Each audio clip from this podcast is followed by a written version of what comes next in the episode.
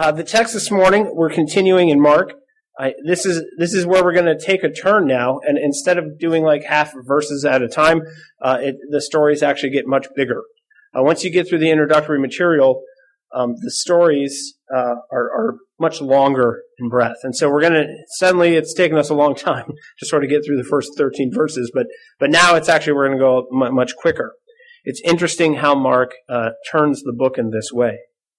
Uh, the text this morning um, is actually verses 16 through 20, but I'm going to back up to verse 14 just, just to give us some context. It's always good.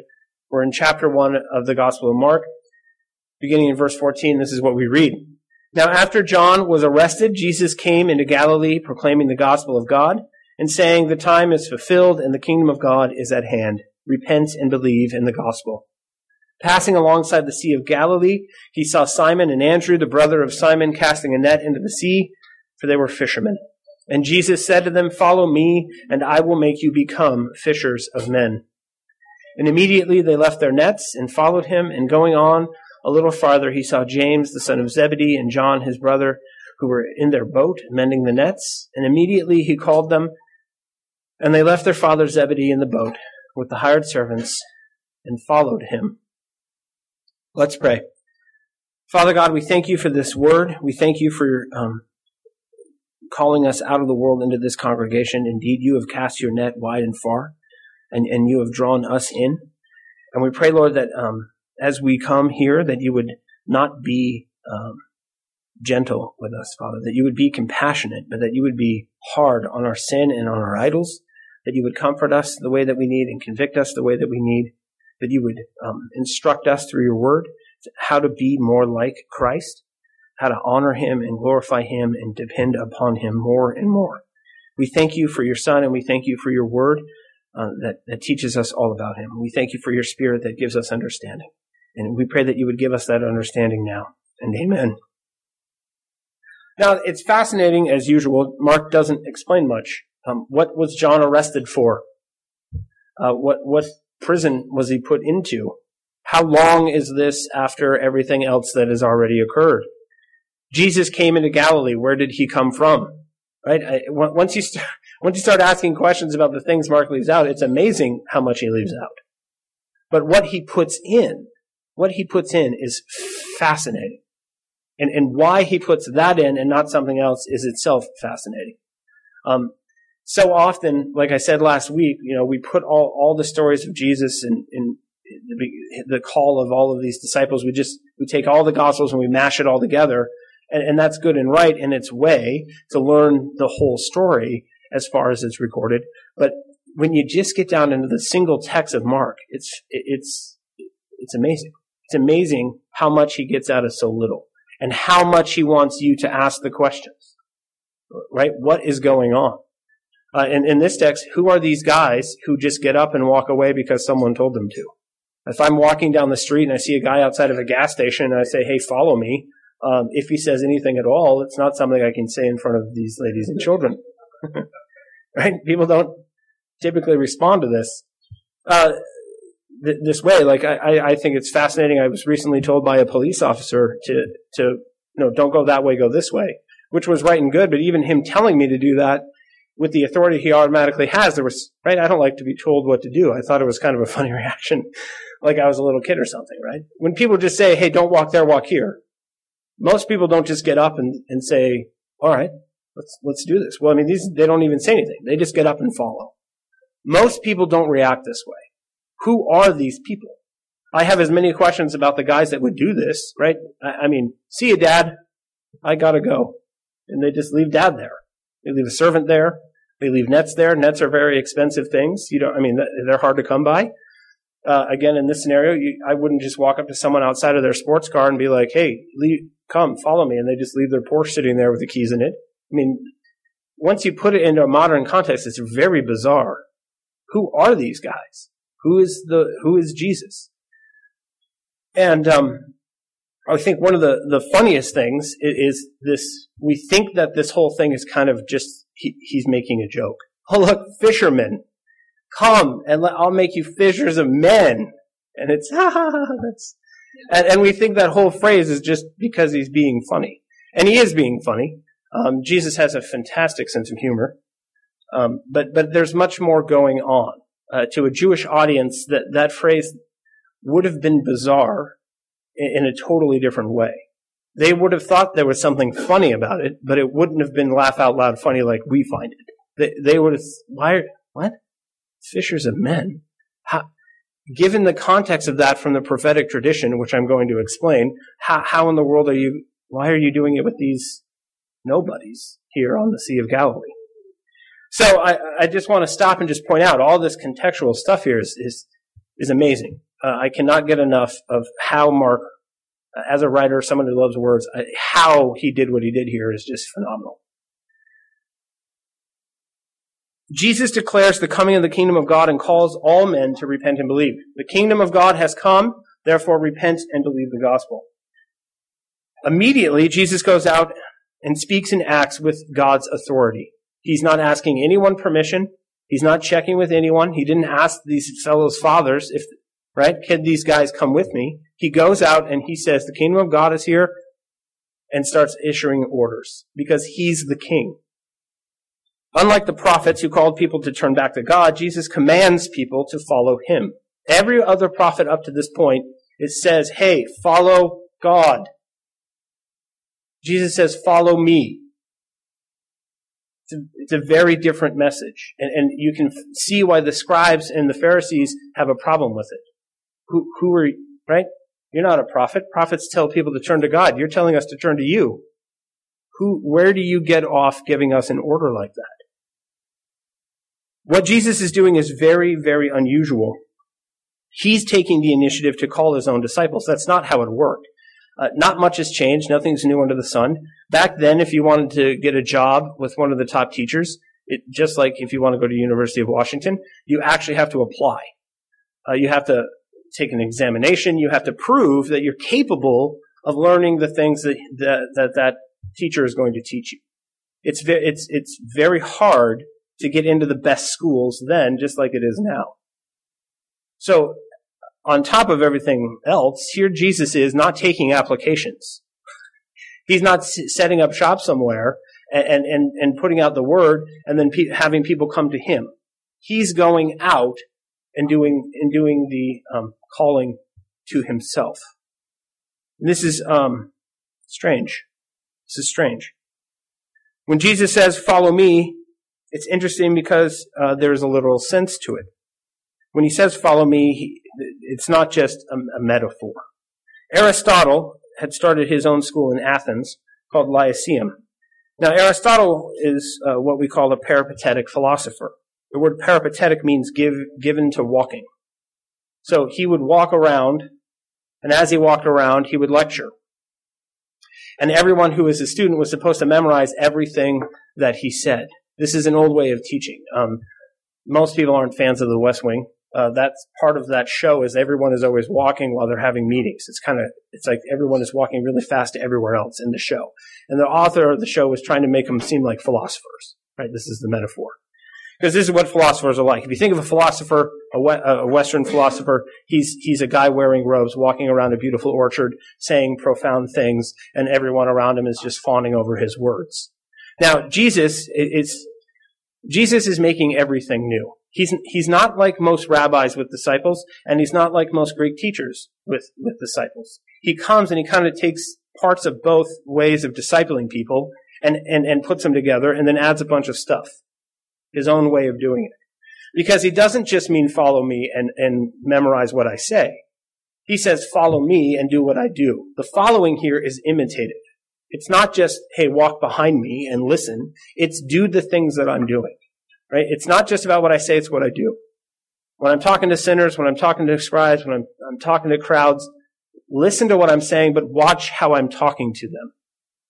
How am I acting? How am I reacting? Here comes a, a centurion. How do I react to him? How do I treat this person? The Syro-Phoenician woman who he calls a dog, right? In the end, that, that itself turns out to be somewhat of a joke because he, he's actually seeing how humble she really is. Usually when you call a woman a dog, that's kind of the end of the conversation. but Jesus finds out how humble that woman really is. Now, now, how come nobody stops him and says, how dare you talk to her that way? Right? He knows what he's doing. And they need to figure out what he's doing because they're supposed to do it too. The other thing is, when you got a job as a disciple, you were considered like a house servant. This is, I, I never under, I, I always thought, anyway, that Jesus orders all these people around because, because he's God. Go and find me a donkey and bring it here. Well, go steal me a donkey is actually what he tells the guy to do. And, and, and I thought, okay, well, he's the king of the world, and so he tells people what to do. Well, no, it turns out they're his disciples. So when he's hungry, he says, hey, disciple, go get me a fish and a loaf. And they do it.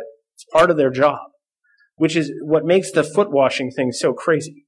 They're supposed to wash his feet. That's what servants do in this world because you walk around in dirty roads and you get all dirty. So here the master is washing people's feet. So he, he's taking this whole concept of master, uh, disciple, teacher, student, leader, follower, and just turns the whole thing like he does everything, right? He turns over more than tables. He turns everything over. He's making an entirely new tradition. When Jesus approached Simon and Andrew, he said, Follow me. He was inviting them to come into his school, to be his students, to be his servants. Um, they, the, the people who he's calling have a pretty lucrative, um, to own your own nets is, is a pretty big deal. To own a boat and a net, and to own a boat and a net and a servant. I mean, these guys are not just two dudes standing out on Lake Washington with a fishing pole. Right? This is a legitimate business that they have. And, and they're going to leave that to go follow this guy around and wash his feet. So that's fascinating. It's fascinating to me how they respond to him. Because what, what is Jesus offering them? He doesn't come with some sort of contract full of guaranteed money. He's not coming to them with a business proposal that sounds better than what they're doing. They've already gotten used to the smell of fish. It's not like he's offering them something that sounds better than what they're already doing. The Christian faith was referred to as the way. This, this is a play on this whole kind of discipleship process that Jesus has. It's called the way. It was a course of imitation involving the whole person, not just learning, but learning and behavior. There's a way of life that Jesus is talking about here. There's a way of life that he's teaching them. It's not just doctrines and it's not just social action. It's doctrines and it's social action. It has to do with how you eat food and who you eat it with. What kinds of food you eat and how you eat it and who you eat it with. Acts 24, 14 through 15 says, But this I confess to you that according to the way, which they call a sect, I worship the God of our fathers, believing everything laid down by the law and written in the prophets. So the apostle Paul is referring to this new Christianity, which didn't have that name yet, as the way. Some people call it a sect. What I call it is the tradition of our fathers. So he's referring to the Jewish religion as he understands it. It, it, it's interesting how the different names for Christianity have come come along. I like the way that I like that. We should bring that back, and not in one of those new agey ways where we have a weird church where we call it the Way Church. but the, you, we have to understand what this phrase "the way" means in, in, in the way Jesus taught it. John fourteen six. Jesus said to him, "I am the way. I am the way." So this sect, this religion, this tradition of the fathers that Paul is teaching everyone is Jesus. That's his religion, is Jesus. How do I, I and what do we see actually Paul doing? Paul's traveling around. He doesn't have a set home. He's got scrolls over here that he needs somebody to bring him. He's left a cloak over here that somebody's got to bring him if you read the epistles. He's kind of spread all over the place. And what he is, is he's a fisher of men. He's out there doing the work that Jesus did, the way Jesus did it, and he refers to what he's doing as the way, which is Jesus. He's living an imitative life. The first disciples showed the ideal response to the command of Jesus. It should be immediate. Uh, that's uh, something we say in our house when, to the kids. You know, you, you, you do what I say all the way, right away, and cheerfully. Um, I, I feel always there's always a bit of a smirk right in the corner of my mouth when I say that because I know that's how I'm supposed to be and I know that I'm not, but I still have to say it because I'm their dad and do as I say, not as I do. No, wait. right. Just delete that from the record there, Jared. They, they, they don't ask questions. Nobody says, where are we going? Nobody says, what are we going to do? Nobody says, who are you? They get up and they follow him. That's what God wants. Love your wife as Christ loved the church. But, but how? What does that mean? Hmm. Right? If, well, if you followed him, if you understood him, if you watched him, you would know. Don't, don't get up and do. That, that's what he wants. He doesn't want you to linger. He doesn't want you to look back. He doesn't want you to hang back. When he says to do something, he means do it now. Now, there is a spiritual element to all of this. There is a rea- the reality behind the reality, as I said last week. John 10:27 says, "His sheep hear his voice. I know them and they follow me." So how did these, right? What is going on? How did these guys just stand up and follow him? It's because they recognize in their heart of hearts who he is. Now, we go on to see in the Gospels, it takes them a little while to really figure it out. So they know, but they don't quite know, just like us. we know who he is, but we don't really act like we know all the way, right? I mean, how often are we just like, oh, I'm going to get up from my net and just go and do what he told me to do? We know who he is, but we don't act, right? There's a little confusion there. There's a disconnect. These are the sheep of God. They are responding to him because God, the Father, has put them into Jesus' hands. And so he's going around um, more like a, a man with just a fishing pole, just catching one fish at a time. Oh, there's one. There's one. And he's gathering them in. Mark is showing the inseparable relationship of, between discipleship and Christology. We follow the way, and the way is a person. The way is a person. It's not a list of doctrines. It's not a list of social actions. It's a person that we're following. And Mark shows that Jesus takes the initiative uh, to making disciples. Again, he's not gently knocking on anyone's heart. He's, he's not coming like a, a gentle summer breeze. Hey! Right? He's not in a comparative religion class giving you all the options and saying, I, you can check the box next to Jesus if you want. Which is so often how modern evangelism is. He says, get up, or he doesn't even, he just says, follow me. And whatever you gotta do to do that, that's what you do. The words, come follow me, are an authoritative tone. It is a command, and the four men react as though they had been issue, issued orders by a superior officer. The idea of Christian discipleship is responding to a summons, attachment to a person, acceptance of authority, and imitation of example.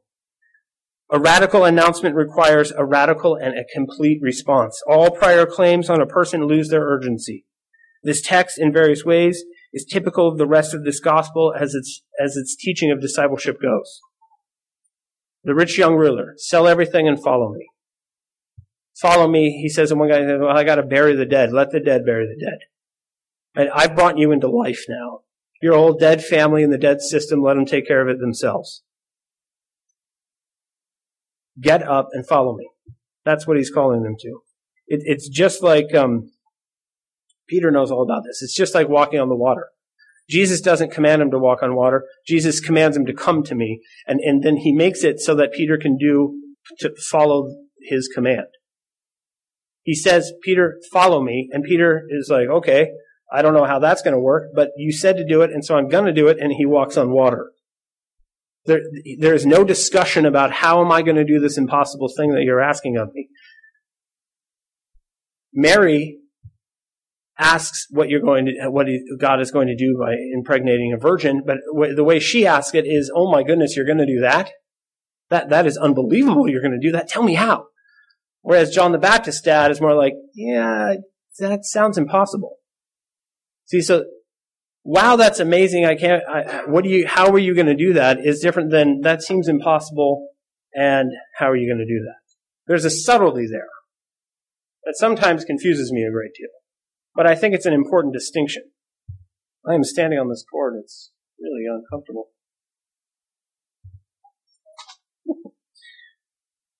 Now, if God tells you to do something and it is beyond your reasoning to comprehend how you're going to fulfill it, getting down on your knees and saying, this is amazing, how am I going to do this, is this should be the response. Or you just get up and do it. Right? In the Gospel of Mark, nobody is asking questions. It's, it's amazing. They just get up and obey.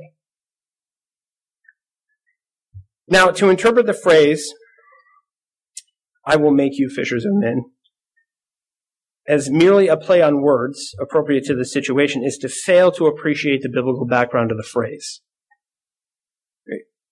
Jesus calls four Jewish men, two sets of brothers. He is rebuilding a new family from an old family. He is forming a new Israel out of the old Israel. He calls two sets of Jewish brothers. So he's saying, enough of that family, I'm making a new family. Enough of that way, we're making a new way. Old Israel, new Israel. Old family, new family. And he says, I'm, I'm, I'm going to make you become fishers of men. Now, and that is a phrase that's loaded. Ezekiel 29, 4 through 5. I will put hooks in your jaws and make the fish of your streams stick to your scales. And I will draw you up out of the midst of your streams with all the fish of your streams that stick to your scales. And I will cast you out into the wilderness. You, wilderness? Has that, that seems to be a theme for Mark. I'm sorry, I digress. But there that wilderness is again. And I will cast you out into the wilderness, you and all the fish of your streams. You shall fall on the open field, and not be brought together or gathered. To the beasts of the earth and to the birds of the heavens I give you as food.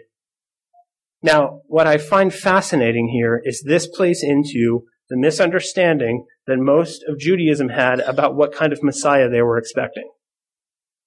Hey, guys, come and follow me and I'll make you fishers of men. And there's Peter like, all right, baby. We're going to gather us up some Romans. We're going to hurl them into the wilderness. It's going to be amazing. It's judgment time. Where's my sword? Remember, Peter wants to be the general. He's the guy that's just got the sword. He's ready to chop off ears. He's ready to go to work. Show me the unbelievers. Because in, in, in the Old Testament, this idea of God fishing people is one of judgment. Now, what they, they fail to comprehend is what kind of God that they are dealing with. In what was read for us today, St. Paul said he was judged. He was judged by God. And yet, there he is, an apostle to the Gentiles. But I thought judgment was always bad. Interesting.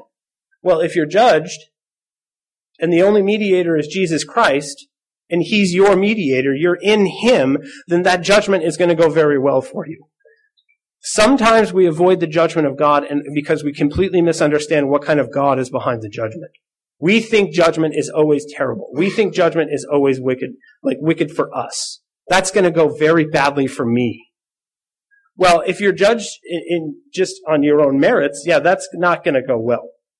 But if you've already come out to the wilderness, if you've already attested to the fact you have nothing and are nothing apart from Jesus Christ, then the judgment that's going to come to you is going to be in Jesus Christ and it's going to go very well for you.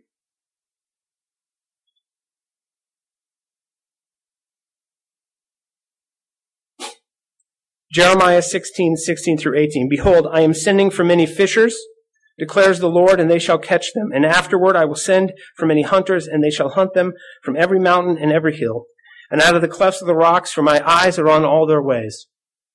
They are not hidden from me, nor is their iniquity concealed from my eyes. But first I will doubly repay their iniquity and their sin, because they have polluted my land with the carcasses of their detestable idols, and have filled my inheritance with their abominations. Let's go gather up all those fish and bring them in here so that God can deal with them. God can judge them. And the judgment that nobody is looking for is the judgment he pours out on his own son to make those fish his children. Jesus has come and he has turned everything on its head.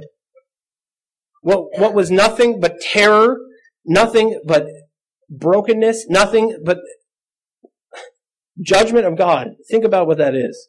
To fall into the hands of an angry God. And every, no, nobody wants that for Israel. Nobody wants Israel to be judged. We want the world to, to be judged. But it's the trial by fire. It, it, it's the judgment that God gives to his son so that in his son you receive his grace. This is the judgment that he's talking about. Nobody wants this to happen. Well, not for themselves. They, they want it to happen for others because the, the, They're relying, the Jews, on all kinds of other things that justify them besides God. But the just shall live by faith. And, and, and, and St. Paul says it. I don't even judge myself. I don't even judge myself. God judges me. Let that be the case. Because if you have a compassionate God, you embrace that. Now, how many of us get on our knees in the morning and say, Yes, God, judge me? Judge me. If you are confident that you are in Christ, if you are confident that your only goodness is Christ, that He is your mediator, you will say that with all the confidence and faith in the world. Judge me. You will read the Psalms and they will become yours. I am righteous. I am perfect. I am without sin. Judge me, O God. Does anybody else read those Psalms for themselves and think, I'm going to skip these. Because I know that this is not talking about me. I would never, ever, on my own, think, you know what I want is God to judge me. But that judgment is where the intersection happens between the mercy of God and the justice of God. All that judgment that's coming you think it's coming down on you like a train, it's going to just mow you over, and Jesus steps in the way and takes the hit. He comes down on the train tracks, he sees you tied there, he unties he ties himself and says, have, go, go out and tell people what I've done. Because the train's coming for them too. And then what you go is from death to life. From darkness to light. Jesus is a fisherman. There's this whole thing throughout it. Like in the Old Testament, when there's sacrifices, the, the, the food that's burned becomes smoke. Well, the image of God going around the Old Testament is a pillar of smoke. And so when you burn a lamb, the smoke of God absorbs the smoke of the sacrifice, and it's as if God is eating. Peter Leithart makes this point. And I love it. It's, it's, it's brilliant. But when you see Jesus eating, he's always eating fish. The thing that God is consuming now into himself isn't lambs and clean animals, but fish. There's so much symbolism. Why, why do you think the first Christians had that little fish symbol as their symbol? They had been fished out of the abyss. They had been fished out of the darkness, and they were all about being fishers of men. Well, I thought God wants to come and judge the world because of what Adam did. Well, it says in the scriptures that Jesus came to save sinners, that he wants all sinners to be saved. And the only way that's going to happen is if they're judged in Him. If you go and you say, listen, I've got nothing else. I, I got nothing else. I'm here in the spiritual wilderness. I got no comfort. I have no strength. I am a complete nobody. Please, Lord God, give me mercy. Give me your son. And in that moment, the judgment comes, and, and what you find is not terror, but joy. What you find is grace. What you find is deliverance. Now, we're a lot like Old Testament Israel, where we want the judgment to come. Don't get us wrong. Right? Where's the DNC having their convention next year? Right? A little hellfire and brimstone. That'd be nice. But when Jesus brings the judgment, it's the judgment in Him. In the end, you will be cast into the outer darkness, not actually for your sins, but for rejecting His salvation. That's actually what gets you into hell. He says, the kingdom of God is here, repent and believe it, and a bunch of people say, I don't believe it, and I want no part of following him, and they're given what they want. God is very gracious. You want no part of this, you don't have to have any part of it. When we cast all of these, right, we're going to get the net, and we're going to bring all these fish in, and these fish are going to go out into the wilderness where they're going to get eaten by wild animals, and these fish I'm going to consume, and they're going to become a part of me. Think about that. The judgment that's coming for the world is whether or not you repented, believed, and followed Jesus. Did you or didn't you? Everybody is going to either the outer wilderness or becoming part of the living God. We're his body after all, right? Peter says that we're becoming, we're, we're, share, going to share his essence. So what are you becoming? Are you becoming a fiend of hell? Or are you becoming something that looks divine? Which way are you going? Now, I preach an entire sermon on discipleship being about what you're becoming and not what you're doing. And, and I, and I didn't make, I made a mistake there, but only because you can't possibly cover everything in, in, in a sermon series. Because most people think discipleship is about what you're doing. Do this, don't do that, right? It's a, it's a religion of no. Don't, don't smoke, don't drink, don't date girls that do, or whatever that stupid phrase is. Right? It's, it's a, it's a religion of, I, I'm gonna have to deny myself the things I really want because in the end, what I really want is to go to heaven. And, and this, C.S. Lewis says, like, that's not virtue. That's not love. Self-denial for the sake of self-denial is nothing. Denying yourself something so that you give someone else something, right? I'm going to say no to this so I can say yes to this. That's actually Christian ethics. And what we do is we think the gospel is us going to heaven in the end. I'm going to die and I want, I don't, I, I would like to go to a nice place because this place is horrible. And so the idea that discipleship is about what we're becoming, some angelic looking being, that, okay, baby, let's sign up for that. Uh, it, and then what we do is we sometimes want that, that kind of heaven now, and so there, there's some confusion there, but we largely just think it's all about what we're becoming in the end. But what does Jesus say he's going to make them become? Angels? He's going to, what? Make them what? Fishers of men. It's not after, it's now. In this particular case, he's not talking about what they're going to become in the end. He's talking about what he wants them to become while they're living. Now, and what is that? To eat, drink, and be merry? To have an easy, safe, selfish life? Go out and, and fish for yourself? Right? If it's like, you know what I'm going to do is you guys were fishers on a small scale. Andrew, you, you like your boat and your servant. I'm going to give you 50 boats and 50 servants. And a lot of Jews were like, yeah, that's the blessed life.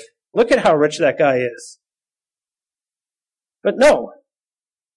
No, the blessed life is leave everything and go and, and seek the salvation of mankind.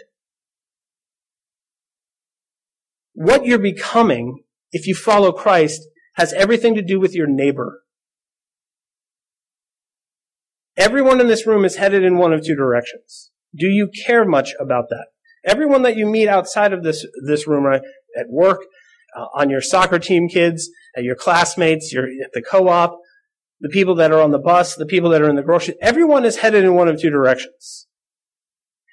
And, and, and the gospel isn't about getting out of this horrible place so that we get to go somewhere nice in the end. It's about going out and saving the lost the, the series of events here is Jesus says the kingdom has come, repent and believe, and he immediately goes out and he, and he gets some guys together because the mission is saving the world. I, I remember it was um, when I got married, there were a number of things that slowly had to uh, get set aside. One of them was this uh, video game that I played, and I remember my wife is is my wife is more amazing than I can describe. And one day I'm playing and she goes, you know, you're, you're sitting there pretending to take over the world when God wants you to actually take over the world. it's one of the few times where it was all I needed to hear, right? Okay, well, I'm going to throw that out.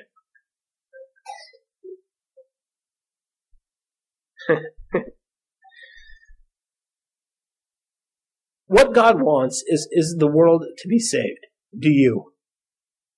Now, now I, I agree. There's a whole lot of stuff I hope burns, but th- but that's me. I hate it.